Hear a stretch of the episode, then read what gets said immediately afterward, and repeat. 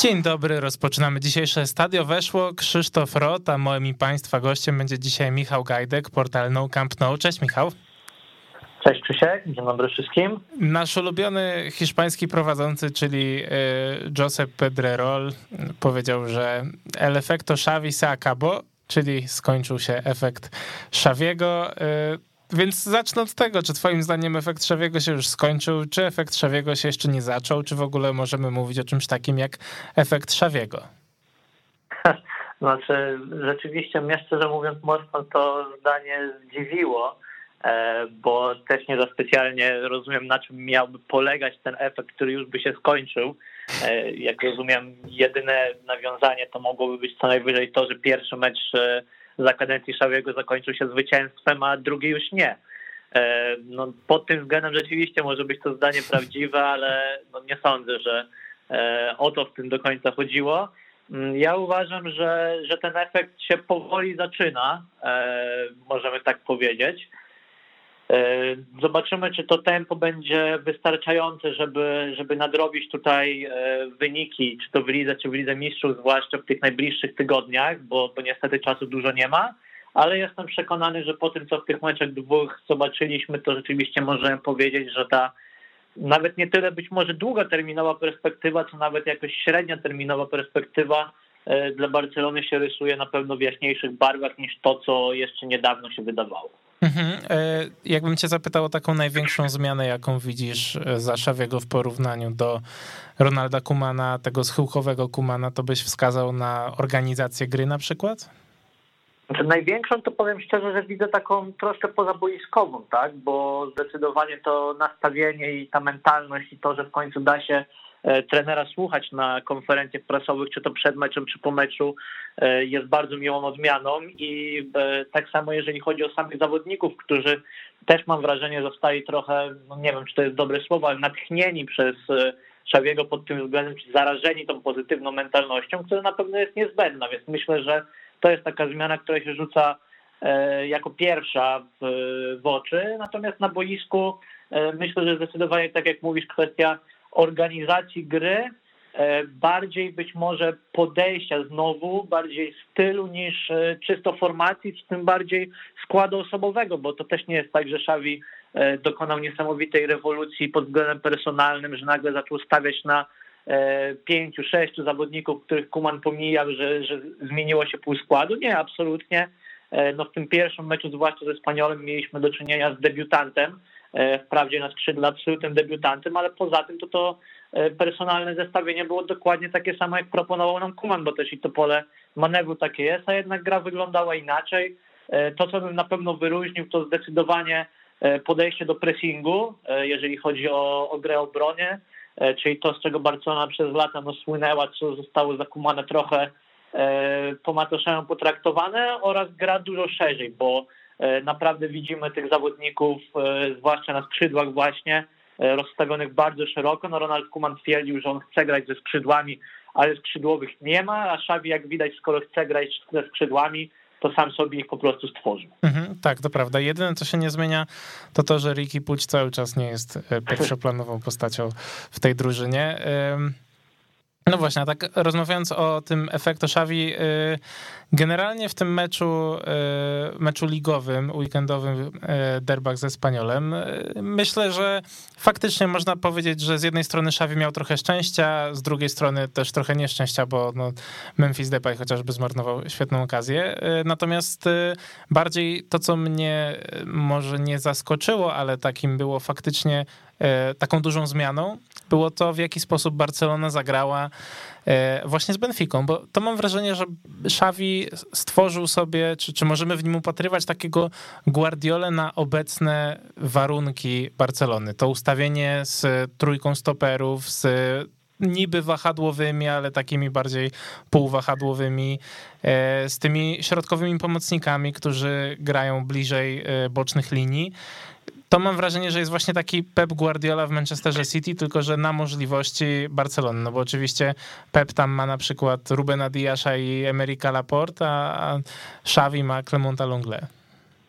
No tak, no rzeczywiście nie da się ukryć pod względem personaliów Xavi tutaj musi dużo bardziej się starać, na pewno niż jego słynny poprzednik w Barcelonie, ale wydaje mi się też, że tak jak mówisz, no, to, to jest taki dowód na to, że zresztą my nawet na ten temat chyba rozmawialiśmy parę tygodni temu, że styl barceloński to właśnie nie jest to, żeby grać to 4-3-3, żeby się w tym po prostu zaklepać na śmierć, ja myślę, że Xavi już e, no, w tym swoim drugim meczu pokazał, że jak najbardziej gra trójką z tyłu to nie jest żadna zbrodnia przeciwko e, stylowi, bo chyba każdy kibic Barcelony był zadowolony z tego, jak ten mecz w wydaniu Barcelony wyglądał, poza oczywiście skutecznością, ale jeżeli chodzi o, o samą grę, jak to wyglądało pod względem organizacji, właśnie pod względem ustawienia tych poszczególnych zawodników, czy poruszania się, to wyglądało to naprawdę bardzo przyjemnie dla oka i nikomu E, korona z głowy nie spadła, że nagle trzeba było wejść na trzech stoperów, więc e,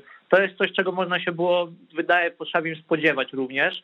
E, ja się bardzo cieszę, że on rzeczywiście próbuje i szuka rozwiązań, żeby dopasować tę swoją formację trochę właśnie preferowaną do tych zasobów, którymi obecnie dysponuje, no bo nie oszukujmy się, Barcelona na chwilę obecną o dziwo E, ma całkiem e, duże bogactwo w środku pomocy, tak, po wystrzale mhm. na początku sezonu z formą zarówno Gawiego, jak i Nico Gonzaleza. E, no i szkoda by było któregoś z nich sadzać na ławce, żeby grał za niego piłkarz, który jest pewnie w słabszej formie i Xavi wymyślił taką metodę, żeby rzeczywiście skorzystać z tych czterech środkowych pomocników tak naprawdę, ale jednocześnie, żeby każdy z nich miał co robić, każdy z nich był przydatny, więc mi to się bardzo przydało. Uważam, że no przy powrocie zwłaszcza Pedriego, który rzekomo się oddala e, aż do początku przyszłego roku, e, tym bardziej ta rywalizacja w pomocy będzie duża, im więcej w nim miejsc, e, tym lepiej dla Barcelony, bo niestety właśnie jeżeli chodzi o skrzydła, no to tutaj Xavi musi tych zawodników tworzyć, czy to poprzez wyciąganie ich z rezerw, czy poprzez przesuwanie tam właśnie na przykład Jordiego Alby, który przecież jest obrońcą, a nie skrzydłowym i tak dalej. Mhm. A ty właśnie uważasz, że to to ustawienie, które widzieliśmy z Benficą będzie raczej takim preferowanym przez Szawiego, czy, czy jednak to było, nie wiem, to był jakiś zamysł na tę grę i, i będziemy oglądać raczej 4-3-3? Ja myślę, że te, to ustawienie się będzie mogło płynnie zmieniać również w trakcie meczu. No na pewno e, wydaje mi się, że przy tym ustawieniu z trójką z tyłu jednak ta rola tych, tych bocznych, bocznych zawodników, no nie wiem nawet jakich określić, wahadłowych właśnie, czy skrzydłowych, no siłą rzeczy bardziej się sprowadza do tego, żeby pracować w tej, tej obronie pewnie więcej niż e, skrzydłowi w 4-3-3, więc w momencie, w którym Xavi odzyska kiedyś skrzydłowych, no tutaj Usman Dembele e, pojawił się już na chwilę, wiemy, że Xavi jest fanem jego talentu, e, to być może będzie preferował ostatecznie to ustawienie 4-3-3, ale dopóki to się nie stanie, to wydaje mi się, że często tę trójkę z tyłu będziemy oglądać.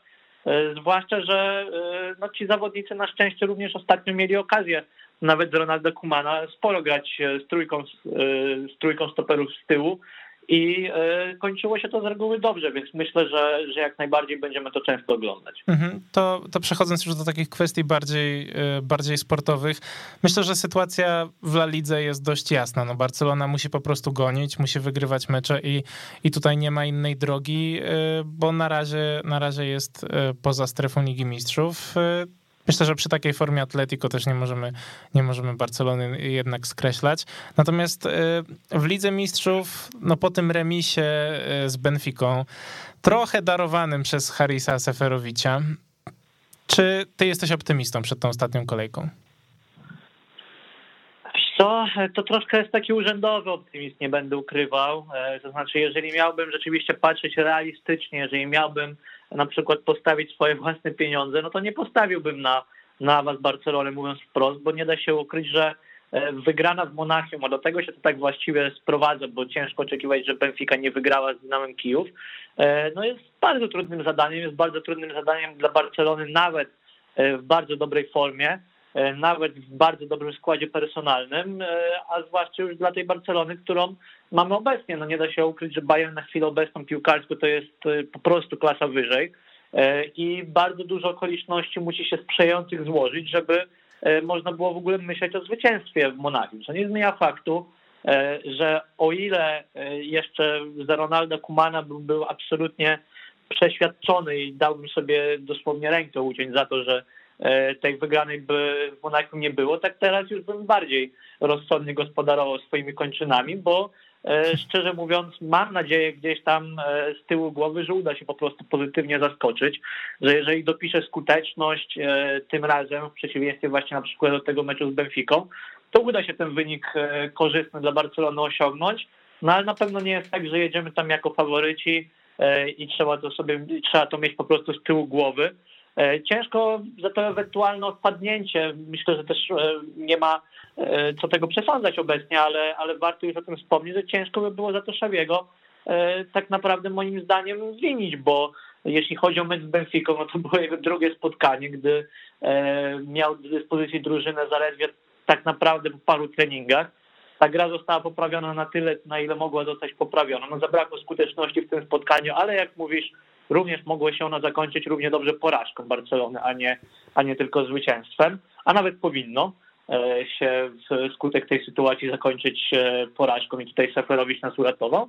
E, w związku z czym, no nie wiem, mi się wydaje szczerze mówiąc, że niestety trzeba mieć gdzieś z tyłu głowy, że, że być może żegnamy się z Ligą Mistrzów za te dwa tygodnie niecałe, ale jeżeli tak, to, to, to na pewno przynajmniej będziemy to robić z podniesioną głową, a nie tak, jak pewnie byłoby to E, za Ronalda Kumana, czekając na ścięcie tej głowy. Tak, w ogóle bardzo mi się podobała ta wypowiedź, e, którą Xavi miał zacząć trening po Benfice. E, ona gdzieś tam latała w mediach, że na wstępie zapytał, czy jest tu ktokolwiek, kto nie wierzy, że można pojechać do Monachium po zwięstwo. Oczywiście gdzieś tam jest I Jordi to... Alba wyszedł z treningu. Myślę, myślę, że mogło tak być. E, Jordi, are you okay? E, no, generalnie e, generalnie to, to jest coś, co mi się podoba, bo to jest taka, taka mentalność też, która pokazuje, że, że, że samym nastawieniem można można sporo zmienić, a jeżeli byś miał powiedzieć, jakbyś traktował mecze w Lidze Europy, choć ja szczerze mówiąc, po tym pudle Seferowicza jestem przekonany, że Benfica nie wygra z Dynamem i tyle będzie z tych rozważań.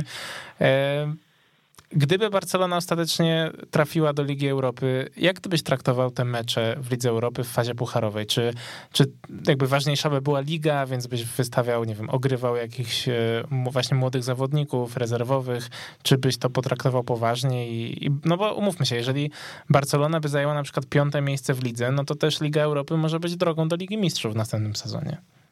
Nie, na pewno, tak jak mówisz, no ja przede wszystkim e, w ogóle nie sądzę, żeby nas e, było stać, nie wiem, czy to jest dobre słowo, ale czy powinniśmy e, odpuszczać jakiekolwiek rozgrywki, niezależnie od tych, w których przyjdzie nam grać. E, w każdym przypadku, no wiadomo, to są mniej prestiżowe rozgrywki, to są rozgrywki, można nawet powiedzieć, egzotyczne dla Barcelony, jeżeli ostatecznie przyjdzie w nich grać, ale to są jednocześnie rozgrywki europejskie, to są rozgrywki z ciekawymi przeciwnikami, w większości przynajmniej. To są przede wszystkim rozgrywki, które również potrafią przynieść sporo pieniędzy.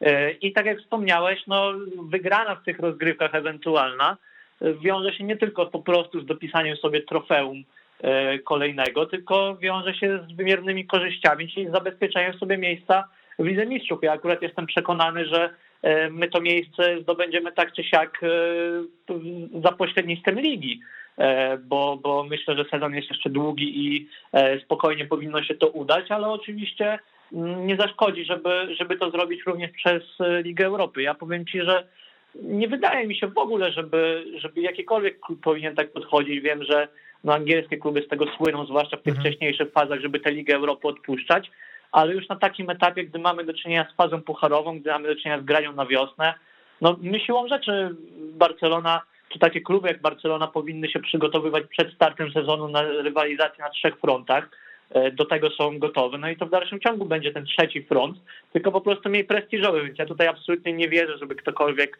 e, miał odpuszczać, jeżeli ostatecznie do tego dojdzie. E, I myślę, że te rozgrywki będą potraktowane tak samo poważnie jak, jak wszystkie inne.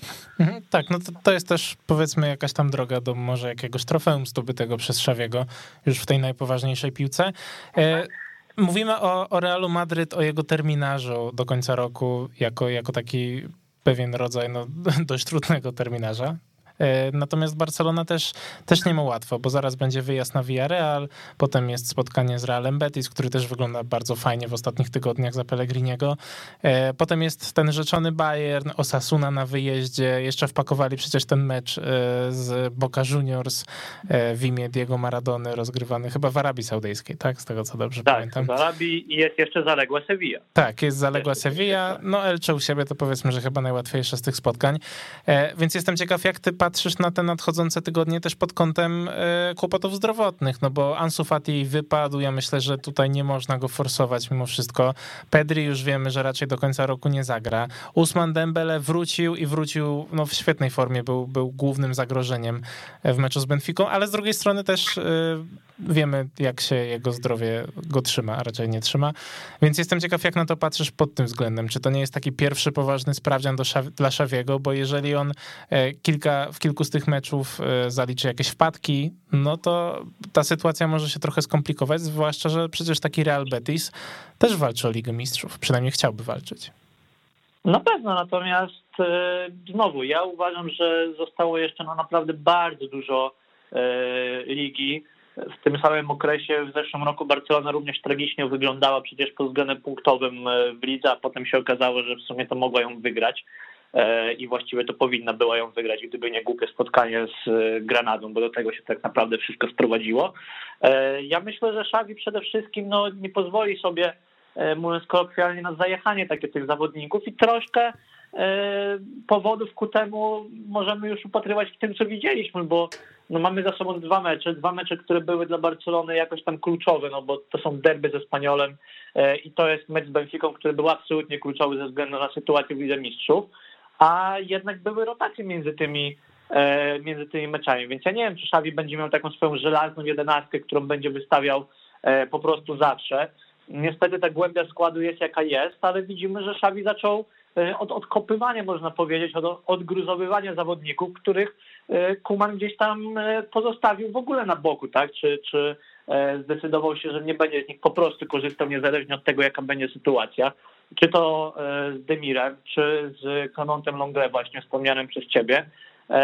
Szawi ich wyciągnął, dał im szansę od pierwszej minuty w kluczowym spotkaniu i myślę, że to się w dalszym ciągu będzie toczyć. Ja E, ty wspomniałeś o tym, że, że Ricky Puć nie jest w planach Szawiego. Ja jestem przekonany, że e, Ricky Puć i, i również Samuel Umtiti e, niedługo ich po prostu zobaczymy prawdopodobnie na boisku, no chyba, że jeżeli chodzi o Umtitiego, to jest jednak jakaś presja gdzieś tam wyżej nadchodząca, żeby, żeby on jednak nie grał.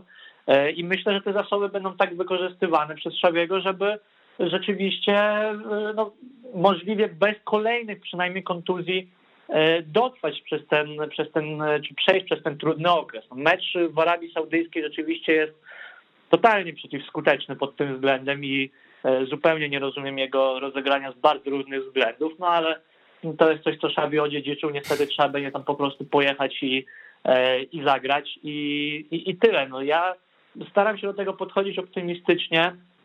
Tych kontuzji w dalszym ciągu jest trochę, E, i na pewno niestety to, jak wyglądało przygotowanie do sezonu, się będzie po prostu przez cały ten sezon odbijać. No ale Szawi tutaj również się stara, e, sprowadza swój własny sztab medyczny, tak, zastępując ten mhm ten poprzedni, ten dotychczasowy i miejmy nadzieję, że to jednak będzie miało w miarę szybki efekt. Dobra, to jeszcze na koniec e, w takim razie, bo mimo wszystko mam wrażenie, że panuje optymizm. To jest coś, coś bardzo fajnego, bo dawno tego optymizmu przy Barcelonie nie widzieliśmy. No, wokół Ronalda Kumana to mam wrażenie, że wręcz rozkład panował w tym klubie. Szawi ten optymizm na pewno wniósł, e, więc na sam koniec cię zapytam też o takie potencjalne ruchy zimowe, bo też się o tym mówi coraz więcej. Oczywiście będzie już dostępny Dani Alves, e, on będzie będzie, będzie dostępny właśnie od stycznia. Natomiast mówi się i o y, młodym napastniku, nie pamiętam jak on się nazywa, gra w FC Basel, i o Karimie Adeyemim. E, no właśnie, więc y, czy ty widzisz te ruchy, czy uważasz, że te ruchy są potrzebne, czy, czy że przy Szawim wyciągającym jakichś utalentowanych zawodników z Lamassi, jak właśnie widzieliśmy z Iliasem, czy Zabde, no to są zawodnicy z potencjałem, przy powrotach Fatiego i Dembele, e, czy takie ruchy są twoim zdaniem w ogóle potrzebne, też biorąc pod uwagę sytuację klubu, która jest dużo lepsza niż była jak Laporta ją e, klub obejmował, ale no też nie jest wciąż idealna. Ja się zastanawiam, e, znaczy inaczej, jeżeli chodzi o to, czy one są potrzebne, to wydaje mi się, że ta potrzeba to jest przede wszystkim bardzo trafnie zidentyfikowana. To znaczy, jeżeli miałbym wskazać jedną, jedyną pozycję, którą Barcelona powinna rzeczywiście wzmocnić, to na pewno byłby to środkowy napastnik. Memphis Depay takim napastnikiem do końca nie jest. Myślę, że Xavi potrafiłby jego e, atuty wykorzystać również w inny sposób. A takiego klasycznego napastnika Barcelonie no, od dawien dawna brakuje. Luis Suarez jeszcze dobre 4 lata temu mówił, że on właściwie nie ma rywalizacji. E, od kiedy Barcelona oddała Paco Alcacera, co było przecież bardzo dawno temu, no to były sprowadzane takie totalne półśrodki, począwszy od Martina White'a, e, potem Luke de Jong, w międzyczasie był Kevin Prince Boateng, też ściągany tak awaryjnie. E, no Sergio Aguero tutaj niestety no przykra historia, e, ale mhm. myślę, że niestety nie będziemy mogli na niego ostatecznie liczyć e, na boisku. Uważam, że w końcu trzeba rzeczywiście w tę dziewiątkę zainwestować. Nie wiem, czy uda się to już w zimę, czy uda się to dopiero w lato. Mm, ja szczerze mówiąc, no nie miałbym jakiegoś wielkiego problemu z tym, żeby poczekać do lata, jeżeli rzeczywiście byłoby to, byłoby to czekanie warte na, na po prostu konkretnego zawodnika, tak, żeby znowu nie E, nie działać jakimiś półśrodkami. E, I tutaj w tym zakresie też mi się wydaje, że trochę umknęły wszystkim w tych plotkach transferowych e, słowa Mateo Almaniego, który właśnie podczas prezentacji wspomnianego Daniego Alvesa wspominał, że ze względu na to, znaczy, że wcześniej bywały takie wypowiedzi rzeczywiście, że Barcelona ma te 30 powiedzmy milionów do wydania w zimę i będzie mogła być aktywna na rynku transferowym, ale to były wypowiedzi sprzed tej zamiany trenerskiej Kuman-Xavi.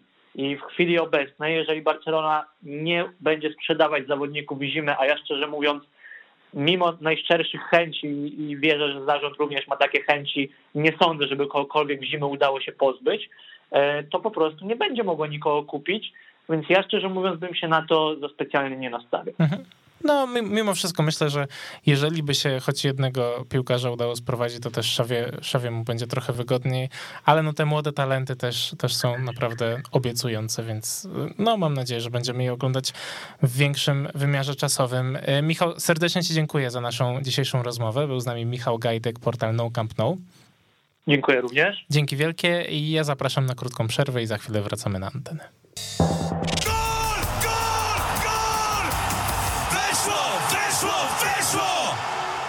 I jesteśmy z powrotem na antenie Weszło FM i jest już z nami Marek Batkiewicz, jeden z najbardziej zagorzałych kibiców Atletico. Cześć Marek.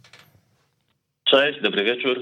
E, słuchaj, e, zaczniemy sobie od tego, jak obecnie wygląda dyspozycja Atletico Madryt, bo wygląda dość, dość przeciętnie. E, może najpierw tak, jeżeli rzuciłbym taką tezę, że Diego Simeone ma formułę, która już się nieco wyczerpała w stosunku do klubu tej klasy, jakim jest Atletico. To czy twoim zdaniem ta teza jest do obronienia? Bo ja uważam, że w takich meczach jak ten z Milanem u siebie, Atletico Madryt z taką kadrą powinno dominować jak najbardziej takiego rywala, szczególnie, że walczy o wyjście z grupy, a tymczasem Atletico zagrało bardzo, bardzo przeciętny mecz i w ostateczności przegrało. Tak, zgadza się. Ja przed, ja po zdobyciu mistrzostwa powiedziałem sobie, że już nie będę więcej e, krytykował Simeone i zawsze będę podążał za jego, za jego słowami, za jego czynami, aczkolwiek teraz trochę czuję się jak e, polityk, e, który nie może spełnić swoich obietnic przedwyborczych, no bo tak naprawdę ta gra z Atletico w tym sezonie jest okropna. Nie ma ani prognostyków w grze w lidze. W lidze mi to w ogóle wygląda fatalnie, więc trudno mi jakby stwierdzić, że Simeone jest już odpowiednią osobą e, do tej, do tej roli. Tylko, że już takie sytuacje mieliśmy w przeszłości, kiedy media, ludzie, kibice e, zastanawiali się, czy to nie jest już pora, żeby Simeone odszedł, ale no później to Atletico zaczynało wygrywać, zdobywało tytuły, no i Simeone wciąż, wciąż siedział na stołku. No teraz mhm. wydaje mi się, że to jest jeden z większych, e, większych problemów, jeden z większych spadków w formie w ogóle, w, w, całej, podczas całej kadencji Czolo. Tak, no właśnie, właśnie to jest mój problem, że patrzę na to Atletico i jak pamiętam siebie przed sezonem i pamiętam, co myślałem w momencie, w którym Atletico ściągało i Griezmana, i Kunie, e, to pomyślałem, że kurczę, to jest drużyna, która będzie naprawdę poważnym kandydatem i do mistrzostwa, i może nawet w Lidze Mistrzów, jeżeli wszystko się dobrze ułoży, a tymczasem mamy, mamy drużynę, która w lidze po świetnym meczu z Realem Betis y, nie przekonuje absolutnie w żadnym, w żadnym aspekcie, a w Lidze Mistrzów no to jest pięć meczów i tylko cztery, cztery punkty. Oczywiście to jest najtrudniejsza chyba grupa y, w tym sezonie, no ale można było jednak jednak oczekiwać trochę więcej. I jeżeli sobie spojrzymy na ten nadchodzący terminarz e, Atletico, no to są powiedzmy, że dwa łatwiejsze spotkania z Cadiz oraz z Majorką, ale potem jest właśnie Porto na wyjeździe, gdzie to będzie mecz o awans, bo jeżeli Porto wygra, to również ma spore szanse na wyjście z grupy, e, a następnie derby z Realem Madryt i spotkanie z Sevillą, więc jestem ciekaw, jak ty patrzysz na ten nadchodzący okres i e, trochę też jakbyś zdiagnozował ten główny problem Atletico w tym momencie. E, ja myślę, że ten Everest e, zweryfikuje, czy Atleti o co Atletico będzie grało w tym sezonie tak naprawdę, no bo odpadnięcie z Ligi Mistrzów już e, całkowicie przekreśla grę w Europie. Ewentualnie no, Liga Europy, tylko ja już sobie przypominam wypowiedź byłego kapitana Atletico, Gabiego, który po odpadnięciu któryś rozgrywek Ligi Mistrzów, już nie pamiętam, który to był rok, powiedział, że Liga Europy jest una mierda, więc no, myślę, że kibice, kibice Atletico myślą podobnie teraz, zwłaszcza, że bodajże mamy najlepszą kadrę w historii. Mhm, a... nie, podchodzę, nie, nie podchodzę do, do tego najbliższego okresu pozytywnie. No liczę na jakiś przełom, jakiś zwrot sytuacji, ale no, gra na pewno nie wskazuje na to, że ma być lepiej. Ostatnio właśnie rozmawialiśmy, y, że największym problemem Atletico była obrona, ale to się zmieniło jak w kalejdoskopie. Wrócił Stefan Savic, y, wróciła ta stabilizacja w defensywie, natomiast y, znowu atak y, zaczął nic nie prezentować. Tak, tak naprawdę współpraca Suareza, Griezmana nie wygląda tak jak w Barcelonie. Oni nie, Griezmann nie prezentował się dobrze, tak we wczorajszym meczu znowu, znowu stracił, stracił swoją dyspozycję, którą wcześniej prezentował. No, ciężko mi znaleźć tak naprawdę jakiś sensowny punkt wyjścia z, z obecnej sytuacji. Mhm. No dobrze, jeżeli sobie tak patrzymy, patrzymy ogólnie na to, e, co się dzieje, czy dla ciebie faktycznie będzie to moment, w którym e, w którym jakby reformułujemy to, o co będzie walczyło Atletico, no bo jeżeli tutaj będzie czy jakaś tam porażka w derbach, czy, czy porażka z Sevillą, to e, mam wrażenie, że ten tytuł mistrzowski, który nie jest jakby oddalony, no bo Atletico nadal jest w czołowej czwórce, natomiast ta, ta strata się trochę powiększała w ostatnich tygodniach. Czy to będzie już taki moment, w którym Atletico będzie się musiało na przykład skupić też na walce, e, na walce o Ligę Mistrzów, no, co jest jakimś absurdem, jeżeli sobie spojrzymy chociażby na tę kadrę. E, czy jednak uważasz, że no w poprzednim sezonie to pierwsza runda była taka naprawdę na poziomie tej Barcelony czy Realu Madryt, które zdobywały po 100 punktów w lidze i dopiero potem się to zaczęło psuć. Czy ty dopuszczasz do siebie myśl, że może to jest właśnie odwrócony trochę sezon, że teraz jest tak w kratkę, a, a w drugiej połowie sezonu to będzie maszyna? Bardzo bym na to liczył, tylko nic na to nie wskazuje i tak naprawdę mam nadzieję, że Atletico przynajmniej zakwalifikuje się. Powinno, no bo biorąc pod uwagę tę kadrę i ewentualność e, braku gry w Europie, no to wówczas e, klub skupi się na ciłaniu punktów w lidze i myślę, że tą czwórkę spokojnie powinni osiągnąć. A tak, tak czy mhm. to będzie ogromne e, zawiedzenie dla, dla kibiców, dla, dla zarządu.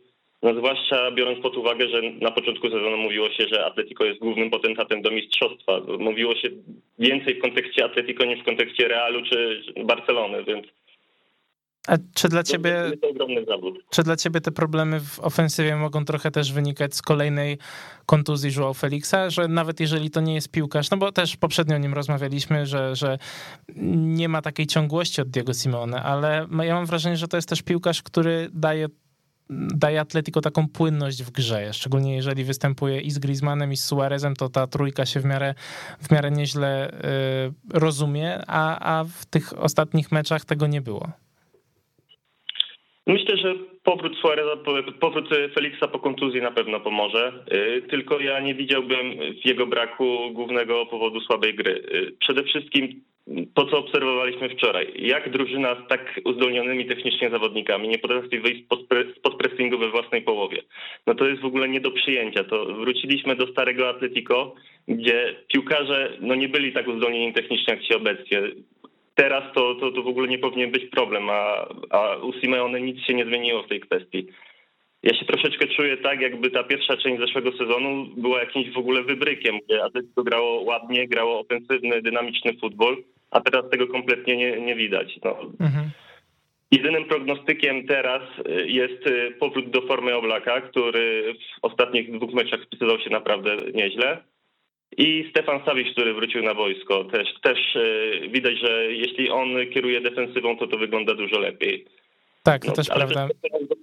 Wracając do wczorajszego spotkania, no to widać było ewidentnie, że Atletico y, idzie po remis, a no, piłkarskie pożekadło brzmi, kiedy grasz na remis, to najczęściej przegrywasz, no i to się ziściło wczoraj. Tak, właśnie to było dla mnie największy, to było dla mnie największe zaskoczenie, że Atletico faktycznie wyglądało jakby ten remis i satysfakcjonował, a wcale nie jest powiedziane, że, że jeżeli Atletico by po, pojedzie do Porto, to w tym Porto łatwo wygra. Nie wiem dlaczego. Mam wrażenie, że było trochę takie założenie e, powzięte, no ale to trzeba by pewnie pytać e, Diego Simone.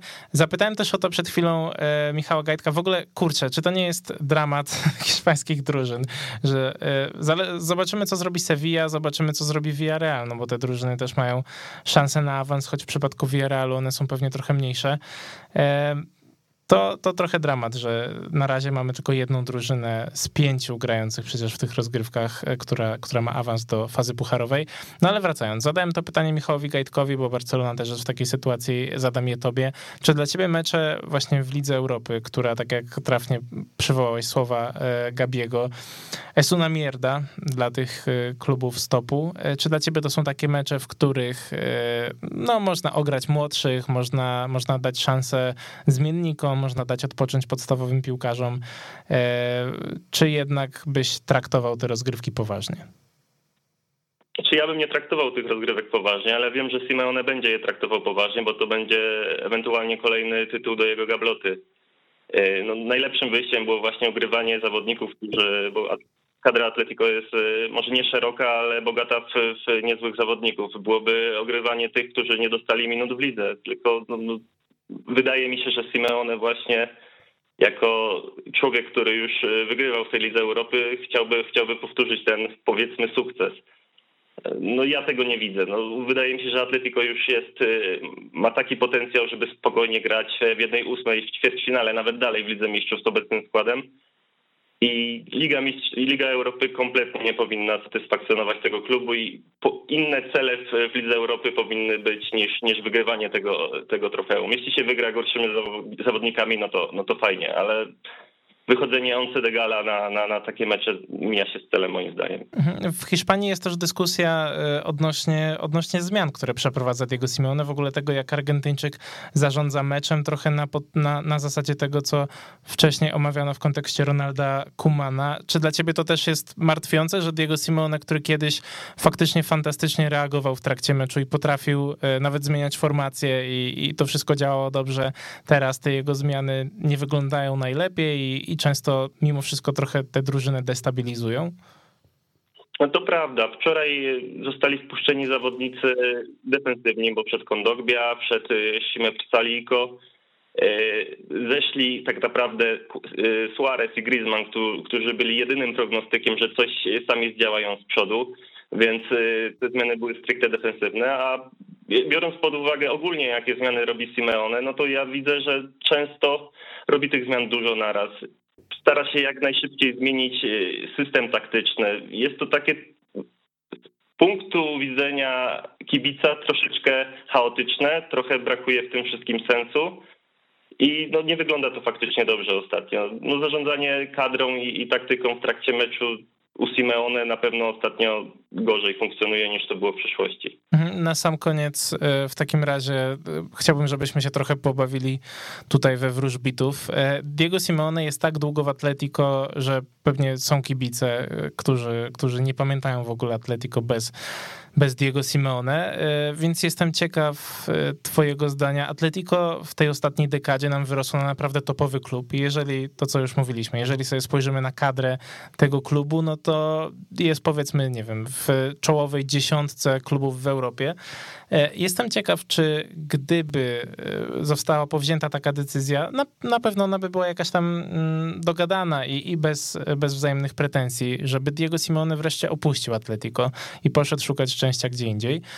Czy ty byś się spodziewał e, raczej właśnie jakby zmiany stylu kompletnego, kompletnej takiej, takiej, żeby to Atletico poszło w stronę ofensywnej gry, takiego pressingu, jak na przykład dziś prezentuje Liverpool. Czy w ogóle masz w głowie jakiekolwiek nazwisko, które potencjalnie mogłoby, mogłoby to Atletico przejąć?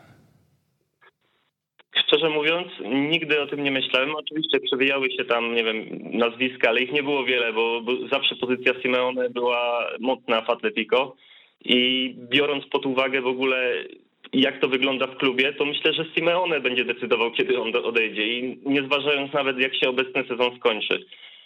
Mhm. Myślę, że to na pewno trenera bardziej ofensywnego. Nie będę mówił o sferze marzeń, czyli o Luis Enrique, Guardioli i tak dalej. Może Mauricio Pochettino byłby, byłby dobrym wyjściem.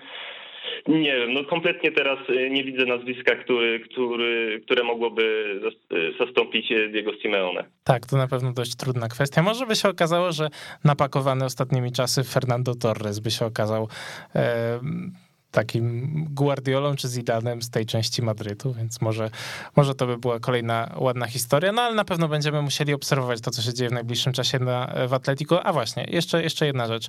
Czy traktujesz te dwa mecze, które teraz nadchodzą e, z Cadiz, z Cadiz oraz z Majorką, jako taką, taką możliwą autostradę, żeby się trochę rozpędzić, żeby nabrać tych, tych dobrych e, odczuć, czy jednak uważasz, że to, że to są takie spotkania, które po prostu trzeba odhaczyć nawet jeżeli ta gra będzie wyglądała fatalnie, to, to po prostu trzeba odhaczyć, żeby pozostać w grze? Nie, myślę, że to trzeba z tego zrobić autostradę do, do kolejnych zwycięstw. Atletico, nareszcie, nareszcie jesteśmy po przerwach reprezentacyjnych kluby mogą złapać troszeczkę stabilności, której, której mocno brakowało Atletico w ostatnim czasie. I wydaje mi się, że to jest naprawdę dla Simeone taki orzech do zgryzienia pod kątem przygotowania zespołu, tak żeby to po prostu zaczęło funkcjonować tak jak w pierwszej części zeszłego sezonu. Mhm. No, te, za to na pewno trzymamy kciuki, bo fajnie by było jednak zobaczyć trochę więcej hiszpańskich drużyn w fazie pucharowej e, Ligi Mistrzów, no i walczących o te najwyższe cele. Ja ci za dzisiaj, Marek, bardzo dziękuję. Był z nami Marek Batkiewicz. Dzięki wielkie. Dzięki serdeczne e, i zaraz skontaktujemy się z naszym ostatnim gościem dzisiaj. Ja zapraszam na krótką przerwę.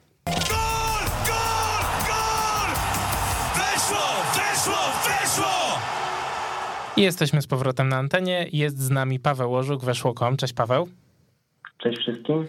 Powiem ci, że ostatnio dostałem dwie takie wiadomości, że, że to się zamienia w Estadio Bar Barcelona, że za dużo gadamy o Barcelonie, że nie rozmawiamy w ogóle o Realu Madryt. E, więc oczywiście zaczniemy od tematu Realu Madryt, natomiast jestem ciekaw, czy ty nie uważasz, że w tym Realu Madryt dzieje się na tyle mało, i na tyle wszystko idzie powiedzmy jakimś takim ustalonym w miarę kursem, bez żadnych zawirowań, że, że nawet ciężko y, jakieś tam powiedzmy kontrowersje przywołać, jak w przypadku Barcelony czy Atletico. Właśnie to jest bardzo fajne w tym momencie w Realu Madryt, że nawet jeżeli rozgrywają te spotkania, to mam wrażenie, że nawet jeżeli coś im przez moment nie idzie, oni potrafią kontrolować spotkania. Nawet jak mieliśmy spotkanie z Granadą, były takie chwile, w których Real Madryt opuszczał gardę, coś w stylu Tysona Fury'ego, Natomiast potrafił to kontrolować. Mecz się super oglądało. Real Madryt było widać, że jest w stanie po prostu wygrać takie spotkanie bez większego nakładu sił i to jest wielka siła Realu Madryt. I też odnoszę takie wrażenie, że niektórym może być po prostu trochę smutno, że nie mogą za bardzo ponarzekać teraz na Carlo Ancelottiego, bo jednak na początku sezonu krytyka w stosunku do tego trenera była dość duża. Tak, to, to też prawda, że no, co, co to będę dużo mówił, sam nie byłem przekonany do ściągania człowieka, który wydaje się, że mimo wszystko trenersko był trochę po drugiej stronie e, rzeki, a tu się okazuje, że, że go ten futbol na najwyższym poziomie jednak trochę zweryfikował, że był Bayern, ale potem to już wiadomo właśnie Napoli, Everton i tak, tak ciężko było nawiązać do tych najlepszych czasów, a tu się okazuje, że jak najbardziej jest w stanie to Carletto e, robić. E, no ale dobrze, przechodząc do konkretów, jeśli chodzi o Real Madryt. Real Madryt stoi właśnie przed, myślę, że najpoważniejszym wyzwaniem w tym sezonie, no bo to są mecze w ten weekend z Sevillą, potem jest chociażby Atletico, czy Atletic, czy Real Sociedad, czy Inter, więc naprawdę taka, taka bardzo intensywna partia spotkań. Czy ty jesteś w ogóle optymistą przed, tym, przed tymi meczami? Bo z moich doświadczeń z Realem Madryt wynika to, że, że Real Madryt te wszystkie trudne spotkania wygra i wyłoży się pewnie na spotkaniu z Cadiz. Fajny mieli ostatnio okres przygotowawczy, bo mieli serię spotkań ze słabszymi rywalami, bo i Elche, Szachta, Rayo, Granada, Sheriff, jednak jakby nie patrzeć rywale z niższej półki, ja jestem wbrew pozorom całkiem spokojny o grę Realu Madryt w nadchodzących spotkaniach, bo myślę, że im było potrzebne właśnie takie przetarcie ze słabszymi drużynami, udowodnienie sobie, że można grać fajną piłkę, fajną dla oka i zawsze strzelić tą jedną bramkę więcej od rywala, bo nie oszukujmy się, Real Madryt nie jest zespołem, który gra bezbłędnie. Te błędy niestety często się przydarzają, ale dzięki temu też te spotkania uważam, że są ciekawsze dla postronnych widzów. A czy nie martwicie trochę taki yy, brak kontroli nad spotkaniem, brak też takiej umiejętności zabijania meczu, który widywaliśmy właśnie w wykonaniu Realu Madryt, bo no z Granadą tak było. Z Granadą yy, była ta akcja, w której Benzema podawał do Viniciusa, trochę za mocno podał, Asensio nie skończył, to mógł być gol na 3-0 i, i mecz byłby zamknięty. Yy, w poprzedniej kolejce, jeszcze przed przerwą reprezentacyjną, widzieliśmy też coś takiego w meczu z Rayo Vallecano i to, tam do końca była nerwówka po, po bramce Falcao. Y, czy to nie jest martwiące? Widzieliśmy, że z szeryfem już tego nie było, natomiast na pewno no, może to być taki objaw trochę jakiegoś, nie wiem, braku koncentracji, czy, czy braku właśnie tej umiejętności zabicia spotkania.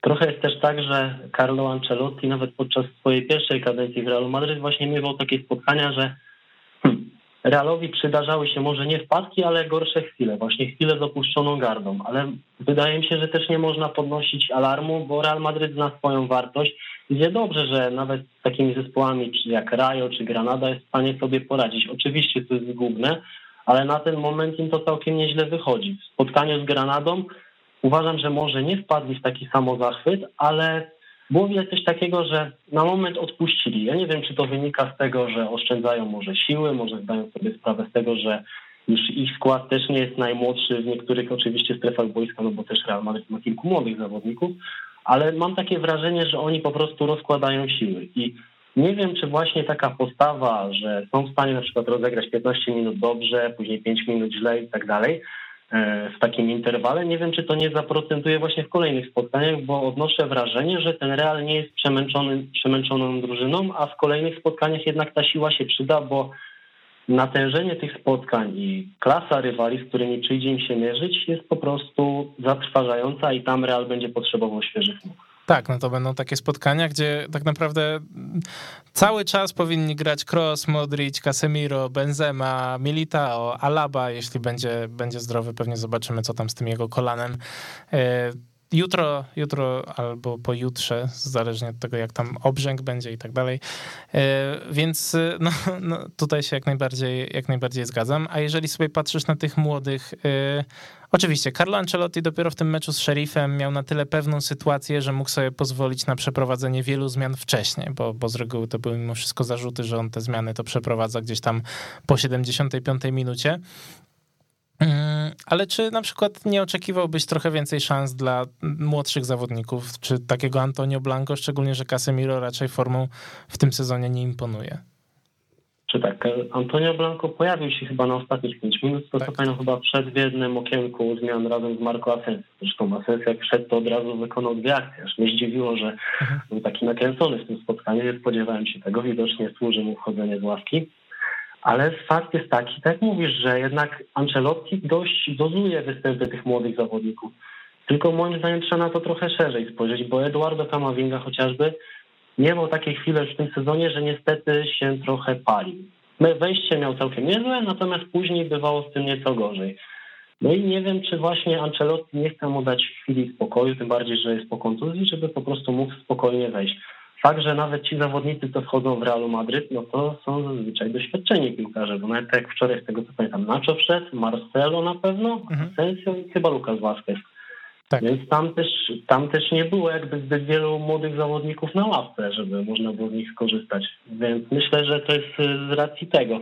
Zobaczymy, jak w kolejnych tygodniach się to ułoży. Myślę, że z czasem jednak niestety wrócą niektóre urazy i Karol Ancelotti zostanie zmuszony chociażby, żeby zabrać do tej szerokiej kadry większą do młodych zawodników. Mhm. Czy dla ciebie to, że w pierwszym składzie na mecz z Sheriffem wyszedł Rodrigo, a nie Marco Asensio, któremu e, no nie możemy odmówić, że w ostatnim czasie grał dobrze. Myślę, że z Marco Asensio w tym sezonie trochę to jest taka sinusoida, bo był chociażby ten hat-trick z Majorką, ale potem były naprawdę fatalne mecze w jego wykonaniu, a teraz te, te ostatnie dwa, trzy spotkania, bo nawet to, co powiedziałeś, ta jego zmiana w końcówce wczorajszego spotkania była naprawdę też niezła.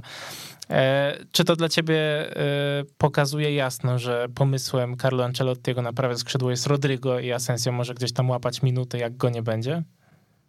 Nie mam może do tego jeszcze pełnego przekonania, ale wydaje mi się, że w tym kierunku będzie zmierzał Carlo Ancelotti.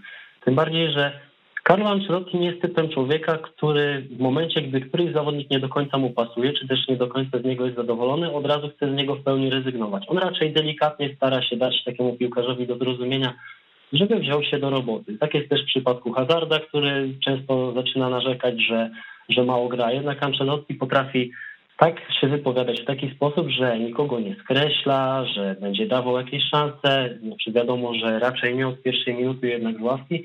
I wydaje mi się, że też, tak też jest z Marco Asensio, że woli jednak dozować jego siły. Tym bardziej, że myślę, że Carlo Ancelotti może nie jest pamiętliwy, ale ma na uwadze to, co mówił przez wiele lat Marco Asensio, czyli że on nie ma zamiaru ciągnąć wózka z napisem Real Madryt i raczej spodziewa się tego, że Asensio, ok, odpowiednio dozowany może się przydać, ale czy warto na niego stawiać jako piłkarza kluczowego? Wydaje mi się, że Ancelotti może mieć wątpliwości, tak jak i my możemy mieć. Mhm. To y, jeszcze powoli kończąc e, temat Realu Madryt, no mimo wszystko jest to kwestia, której raczej, raczej pominąć nie możemy, y, czyli kwestie dwóch, w sumie no jednego potwierdzonego oskarżenia, jednego oskarżenia niepotwierdzonego, które się pojawiły w stosunku do piłkarzy Realu Madryt. Y, Karim Benzema został skazany wyrokiem w pierwszej instancji y, we Francji za współudział w szantażu Mathieu Valbueny. Pamiętamy, że to ta historia sprzed lat, która ich podzieliła. Potem przez nią Karim nie grał w reprezentacji bardzo długo. Został skazany na rok więzienia w zawieszeniu i 70 165 tysięcy euro grzywny. Y, adwokaci oczywiście już tam zapowiedzieli, że będą się odwoływać do wyższej instancji, wyrok jest nieprawomocny cały czas. E, no a drugą rzeczą jest, y, są oskarżenia Romeo Moliny, czyli takiego francuskiego dziennikarza śledczego wobec Ferlanda Mendiego, który miał się dopuszczać e, czynów nieobyczajnych, tak bym to ujął dość e, eufemistycznie, jeszcze za czasów gry w Olimpiku Lyon. Jak ty, jak ty na to patrzysz pod kątem takim też e, wizerunkowym? Czy do momentu, w którym. To są oczywiście dwie różne sytuacje, no bo w jednej był proces, jest wyrok, a w drugiej są tylko oskarżenia dziennikarza. E, no ale jak ty na to patrzysz też pod kątem, nie wiem, jakiegoś tam oddziaływania na ich psychikę, na jakieś potencjalne decyzje, które mógłby powziąć Real Madryt? Czy, e, czy to wszystko związane dookoła, dookoła z tym tematem? Czy tak, w kwestii Benzemy już zapadł wyrok i nie da się wytłumaczyć jego zachowania w żaden sposób. Myślę, że gdyby nie to, że ta sprawa jest już odwlekana od tylu lat i wszyscy doskonale wiemy, o co tam dokładnie chodziło, to myślę, że byłyby podejmowane jakieś konsekwencje w stosunku do Francuza, ale dziś ten piłkarz za dużo znaczy. Jeszcze może na początku kadencji Florentino Pereza, gdy naprawdę chodził ten Real Madrid XXI wiek na pełnej pompie marketingowej, być może zrezygnowaliby z Benzemy. Natomiast w chwili obecnej nie wyobrażam sobie, żeby nastąpiła taka sytuacja, tym bardziej, że ten Karim Benzema daje temu zespołowi naprawdę dużo, chociaż w ostatnich pięciu spotkaniach ligowych, e, znaczy kolejkach ligowych, zdobył tylko jedną bramkę, ale jego rola jest niezaprzeczalna w tej, tej drużynie. Z Mendim, no cóż, moim zdaniem jest chwili obecnej najlepszym lewym obrońcą w Realu Madryt, pomimo to, że w tym sezonie na tej pozycji grała chyba oprócz niego trójka, bo na pewno grał Marcelo, chyba Gutierrez i Alaba w którymś ze spotkań. Mhm, inaczej jeszcze, tak. A, inaczej, rzeczywiście. No to tym bardziej jednak ten piłkarz jest kluczowy dla Realu. Jeżeli te doniesienia się potwierdzą, no to zobaczymy, jak, jak potraktuje to Florentino Perez. Myślę, że może być nieco inaczej niż w przypadku Karima Benzemy, bo Mendy nie ma tak długiego stażu w Realu Madryt. Tak, też mi się wydaje, że to jest trochę mimo wszystko inny ciężar gatunkowy, bo, bo przestępstwa no, szantaż jednak, gdzie, gdzie tam też nie ma jakiejś tam intencji wzbogacenia się, a, a przestępstwa na tle seksualnym to, to jest trochę inna bajka, no ale, ale nie wchodźmy na razie w te tematy. Przeszedłbym do Sewilli, która jest tym ostatnim z klubów top 4, przynajmniej jak patrzymy sobie tak globalnie, a nie na, na, to, co się dzieje w tym sezonie. E, więc zacznijmy od tego, czy ta Sevilla twoim zdaniem się rozwija, czy jednak trochę, trochę za, jest zastała, że gdzieś tam cały czas prezentuje dość wysoki poziom, ale nie jest to już taki poziom e, jak z początku sezonu, gdzie byśmy byli przekonani, że no, to jest drużyna, która może powalczyć o mistrzostwo. Z Sevillą jest taki problem, że oni w zasadzie od początku sezonu grali nierówno. Nie, wali gorsze spotkania, tylko przepychali je kolanem. To było bardzo martwiące, tym bardziej, że forma takich piłkarzy jak Rakitic czy Papu Gomez pozostawia wiele do życzenia. Później jak Delaney'a sprowadzili i on zaczął wchodzić w niektórych spotkaniach, też prezentował się fatalnie, bo czerwona kartka w meczu ze Spaniolem, rzut karny sprokurowany w meczu z Lille.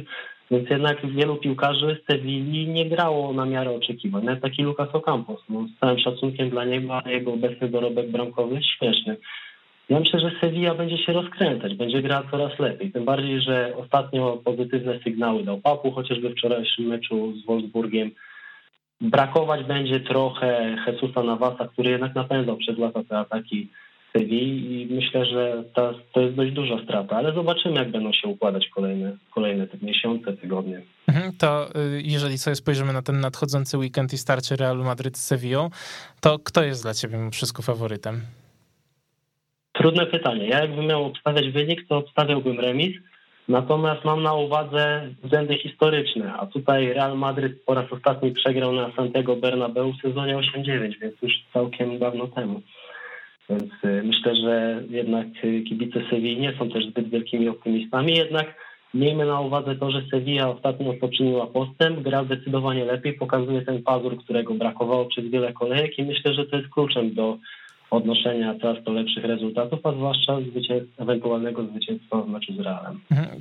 Dwa tygodnie temu sobie bodajże rozmawialiśmy też o sytuacji w grupie w Lidze Mistrzów Sevilla. To jest e, no, najciekawsza, najciekawsza grupa, może nie grupa o najwyższym poziomie sportowym, natomiast grupa na pewno najciekawsza, bo przed ostatnią kolejką absolutnie każdy zespół może jeszcze awansować do fazy pucharowej. E, teraz to wygląda tak, że Lille ma 8 punktów, Salzburg 7, Sevilla 6, a Wolf Wolfsburg 5. E, no i Sewilli zostało starcie z Salzburgiem. E, jestem ciekaw, czy Twoim zdaniem te Seville, no ta Sevilla po prostu awansuje, no bo dla Salzburga to też byłby taki cios w stół wręcz, bo, bo e, oni w ostatnim czasie gdzieś tam aspirowali do, do bycia jednym z tych europejskich zespołów na stałe, a wyjście z grupy, no to byłby, byłby na pewno duży, duży sukces, więc jestem ciekaw, czy E, czy uważasz, że Sevilla awansuje do, do fazy pucharowej, czy może też ta Liga Europy będzie gdzieś tam satysfakcjonująca?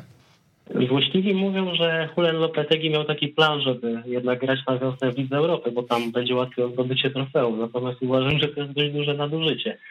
Ja wychodzę z założenia, że jednak Sevilla jest w stanie wygrać to spotkanie i raczej wyjdzie z grupy Ligi Mistrzów tylko nie będzie to proste spotkanie. W pierwszym meczu mogli na dobrą sprawę wygrać, tylko że tam niestety duża niefrasobliwość i tutaj mówię o rzutach karnych, które prokurowała Sevilla, zabiły ten mecz.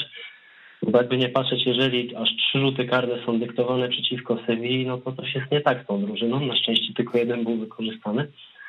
Ale jakby nie patrzeć, ten Salzburg nie do końca leży tej Sewilli. Tylko, że Sevilla jest teraz w nieco innym momencie, moim zdaniem gra nieco pewniej grunt, żeby utrzymać formę, żeby dalej pokazywać ten pazur i wówczas będziemy mogli być spokojni o to, że przynajmniej Sevilla znajdzie się na wiosnę w Lidze Mistrzów, bo jednak uważam, że chociażby Atletico może mieć z tym duże problemy.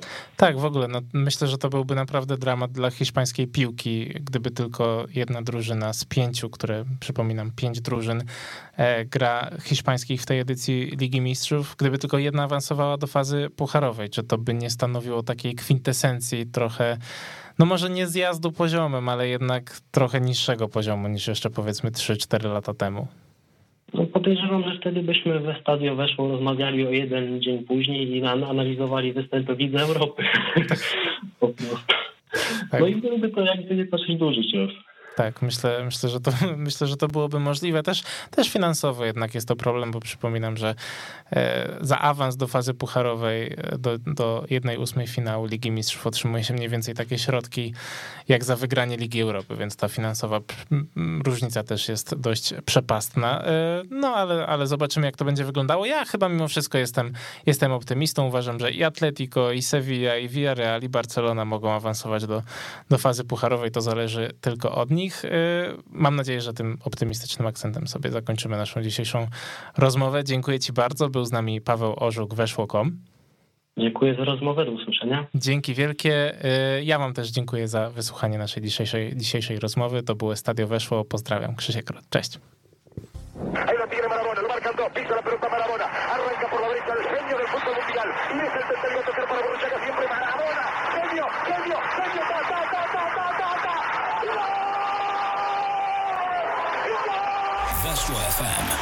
Najlepsze radio sportowe.